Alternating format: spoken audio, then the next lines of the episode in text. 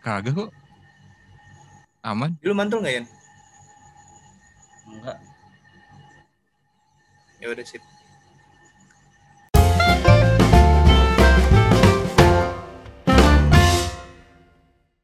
Ya, Assalamualaikum nggak? ya boleh silakan. Oke. Assalamualaikum warahmatullahi wabarakatuh. Halo teman-teman santap malam. Salam.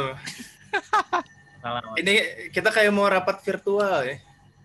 Oke, udah lama nih kita nggak bikin video ya karena ada suatu kendala yaitu pertama tahun baru ya kan. Terus yang kedua adalah apa sih? Eh, studionya belum bisa dipakai. Oh, tidak bisa dipakai. Jadi kita Lu sehat-sehat aja. Tapi itu untuk lain waktu ya, karena hari ini kita bakal ngebahas apa yuk di Kita bakal Uh, bahas ini. ini Wonder Woman 1984. Kenapa? ini sebenarnya gua- udah lama ya. Iya udah lama. Cuma gue pengen bahas ini sebenarnya bukan gua. Pertama, lu kan bikin sempat bikin thread kan di Twitter kan. Ini bagus banget gitu kan. Eh, nggak nyangka bagus sih. Soalnya gue Iya, waktu nggak itu tuh nyangka lagi bagus. di lagi ke kokas jalan-jalan terus eh ada film nih. Ternyata ada film gitu ya. Udah langsung masuk.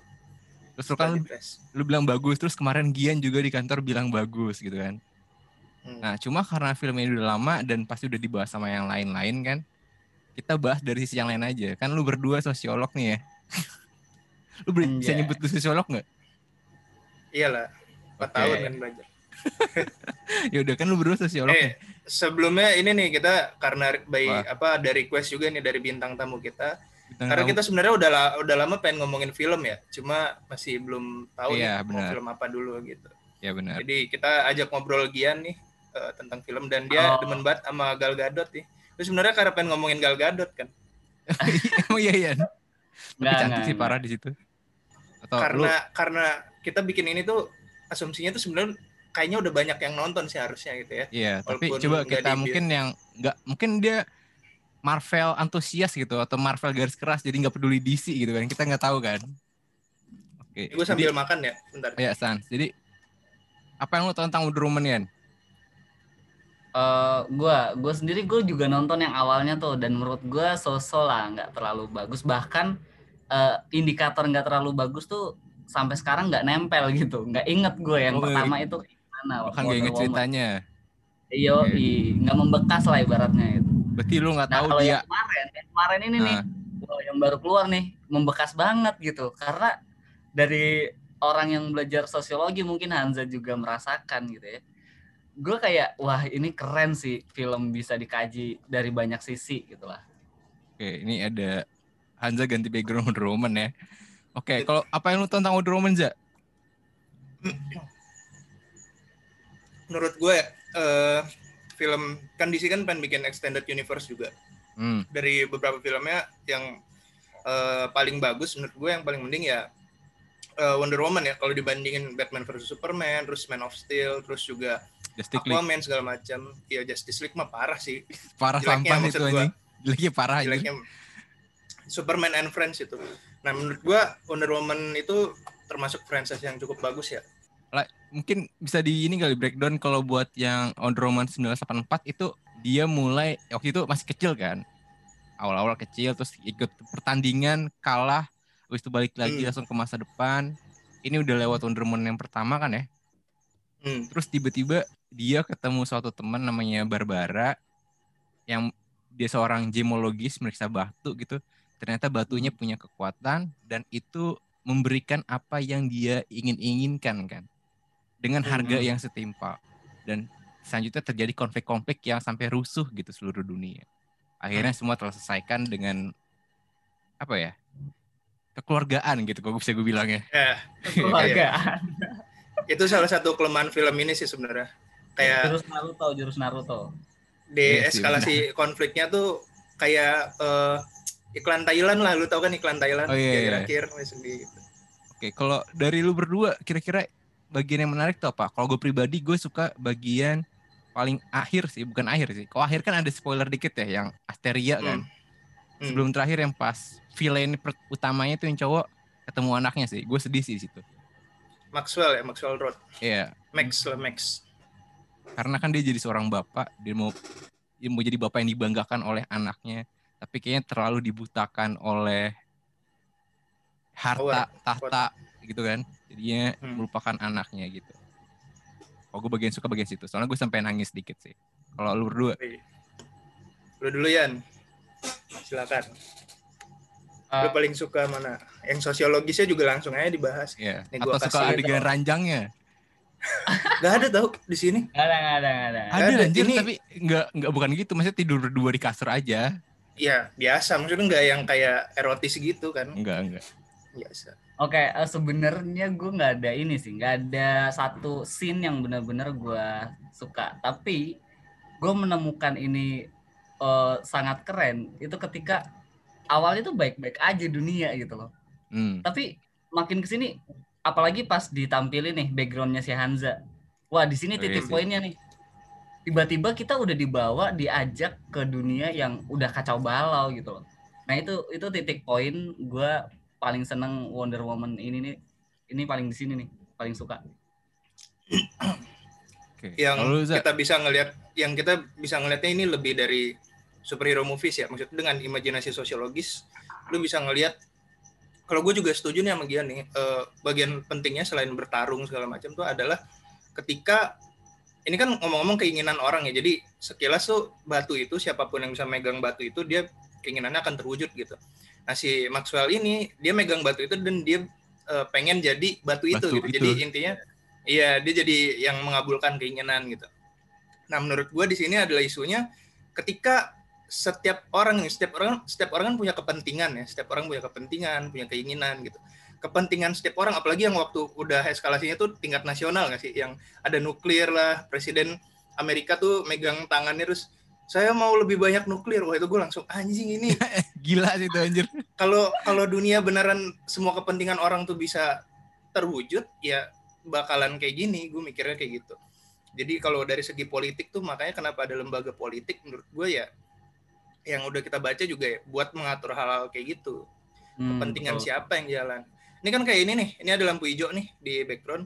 Gue pernah lihat di YouTube mana gitu kan ada orang bilang kalau misalnya semua keinginan dikabulkan gitu kan kan dia kan religius gitu. Hmm. dikabulkan sama Tuhan gitu kan itu jadinya semuanya jalan dong jadinya nabrak gitu. Kayak di ini lalu lintas kayak gitu kan jadinya chaos. Hmm. nah ini digambarkan dengan bagus di sini sih menurut gue kayak gitu gue setuju sama Gian gue juga suka bagian itu Nah, gue gua gua sekilas langsung teringat dengan ya ini sebenarnya pelajaran buat anak SMA juga. oke apa Jadi tuh anom anomitas, anomi An- lah ibaratnya. anomi Di mana itu ngegam iya anomi ngegambarin ya situasi sosial tuh setiap orang nilai normanya tuh udah beda-beda gitu loh. Hmm. Kayak aturan cara mencapai kebutuhannya tuh udah beda-beda. Jadi wah ini bener-bener udah masing-masing orang itu udah nggak sama lah, nggak klop gitu nilai normanya. Udah nggak ada konsensus, nggak ada kesepakatan ibaratnya. Hmm. Udah nggak selaras. Gitu. Nah ini yang eh, makanya kenapa eh, sebenarnya Durkheim tuh bilang kalau masyarakat itu eh masyarakat itu digerakin sama aturan-aturan gitu kan. Hmm. Bayangin kalau eh, masyarakat itu atau setiap individu itu eh, eksis gitu, maksudnya punya eksistensialisme yang tinggi banget. Hmm. Wah itu itu kacau sih. Jadi kayak gini, semau maunya, lu pengen apa gitu, kebutuhan lu kan nggak terbatas kan. Iya. udah Nah, itu dikabulin malah nyesel gitu kan ada tadi Iya gitu. iya iya betul ada Nah, yang itu- dikorbanin juga Dari sisi Durkheimnya itu kelihatan banget di situ bahwa ya masyarakat kalau nggak diatur sama norma ya kayak gitu tuh jadinya. Gitu. lu inget gak sih yang di akhir-akhir tuh ada konflik nih pas pas si Maxwellnya itu kan dia bisa nge-broadcast kalau semua orang lu kalau mau punya keinginan bilang aja gitu Iya, terus iya. jadi seluruh orang di seluruh dunia kan punya kan itu chaos banget yang pas ada orang Irlandia sama ibu-ibu berantem Suami istri ya. Kayaknya sih. kayaknya bukan ya kayaknya pelanggan sama Pelanggan orang pelanggan. restoran pelanggan ya Iya. itu itu kan dia berantem tuh langsung gua harap lu mati gitu kan terus kejadian Iya, kejadian.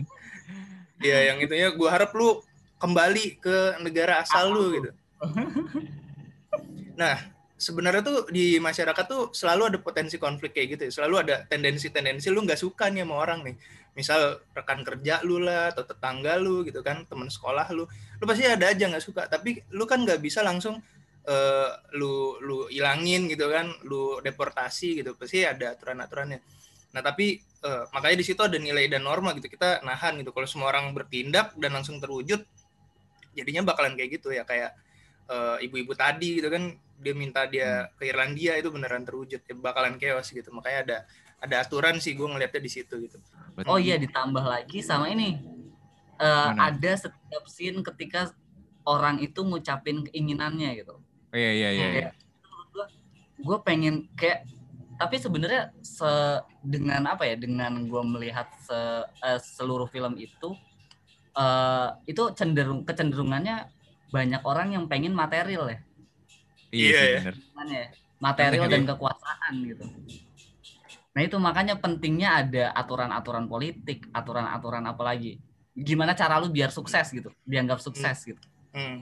butuh ada cara itu masyarakat. Karena kalau nggak ada nggak ada aturan nggak ada cara caranya wah ya begitulah jadinya.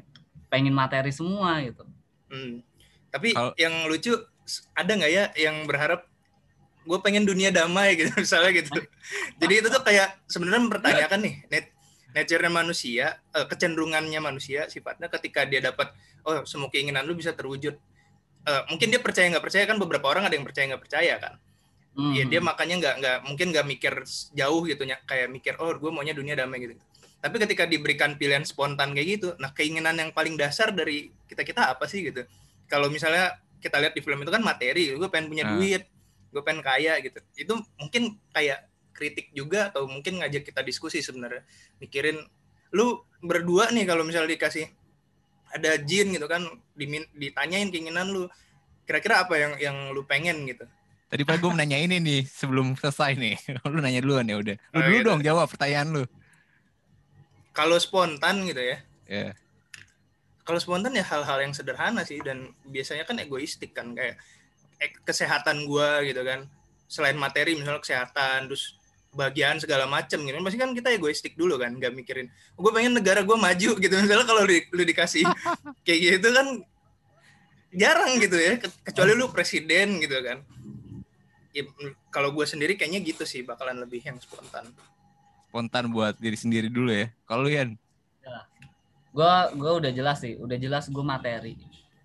Tapi kalau lu di, eh kalau gue dikasih kesempatan buat mikir-mikir, ya gue baca buku dulu kayak gitu. Apa sih yang paling penting di dunia ini? Menimbang-nimbang dulu gitu ya.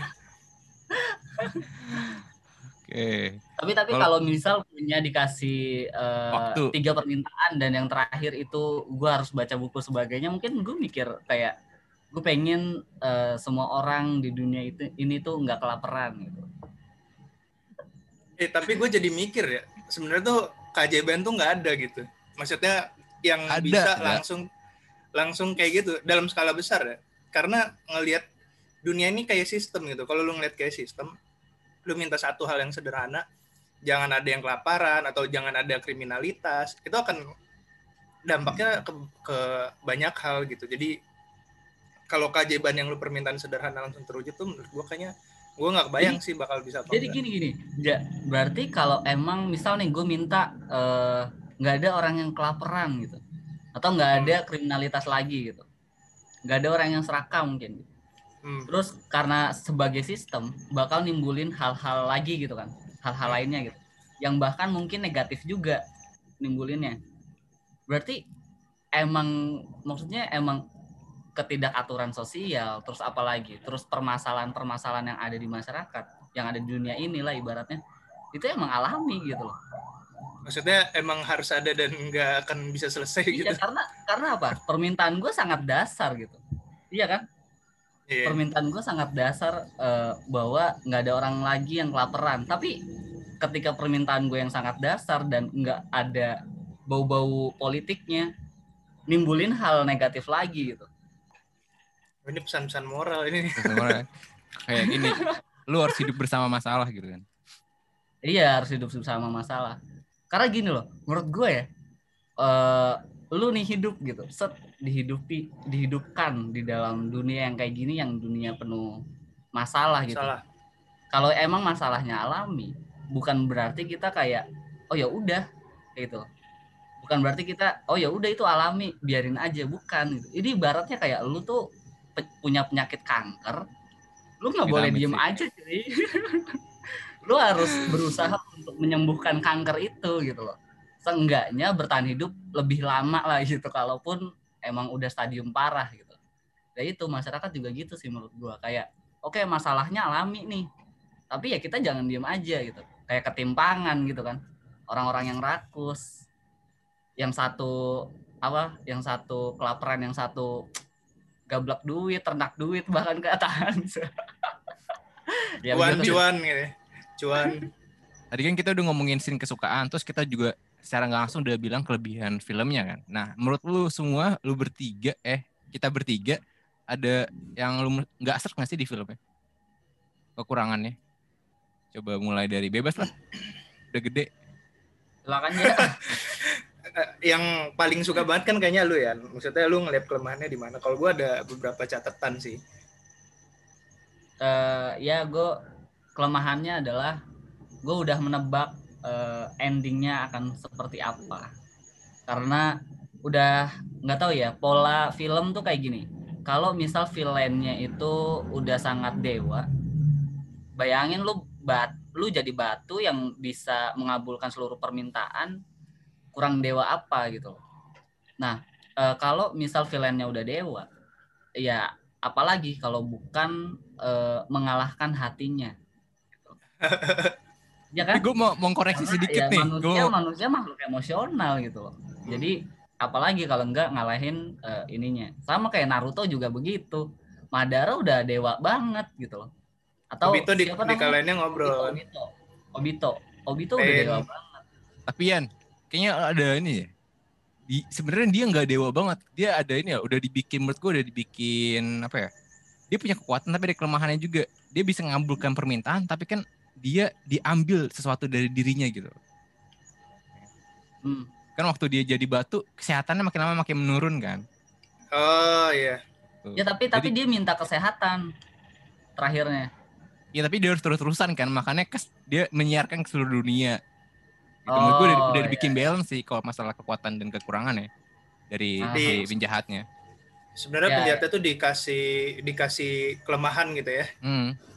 Nah tapi kayaknya di film ini Diana Prince juga nggak pakai semua kekuatannya nggak sih? Kalau lu bandingin dengan film pertama, ya nggak sih? Karena karena musuhnya ini si Maxwell ini itu cuma simbol aja menurut gua. Jadi yang dia lawan tuh bukan sesuatu yang bisa dia tabok gitu. Ya citahnya makanya ada citah gitu kan, biar nggak random banget. Biar bisa ada adegan berantemnya. Kalau Maxwellnya ditabok, ya masalahnya adalah seluruh dunia gitu. Dia kayak sebenarnya metafora si Diana ngelawan seluruh dunia gitu, permintaan orang-orang yang ngaco-ngaco keserakan manusia gitu. Sama sebenarnya mirip-mirip temanya kayak di film pertama, yang dia lawan tuh bukan Aresnya, tapi perang manusianya itu kan dia mencoba untuk mencegah perang kan. Yeah. Tapi ya walaupun disimbolisasi dengan dengan Ares gitu. Jadi oh, ya Diana mau pakai semua kekuatannya nggak akan selesai konfliknya menurut gua. Makanya tadi kata Gian ya pakai kekuatan apa hati gitu ya. Iya, Keluargaan gitu. ya. Emosional, emosional. Emosional. Jalan di Naruto lah ya. Hmm. Oke, kalau menurut lu kekurangannya apa sih?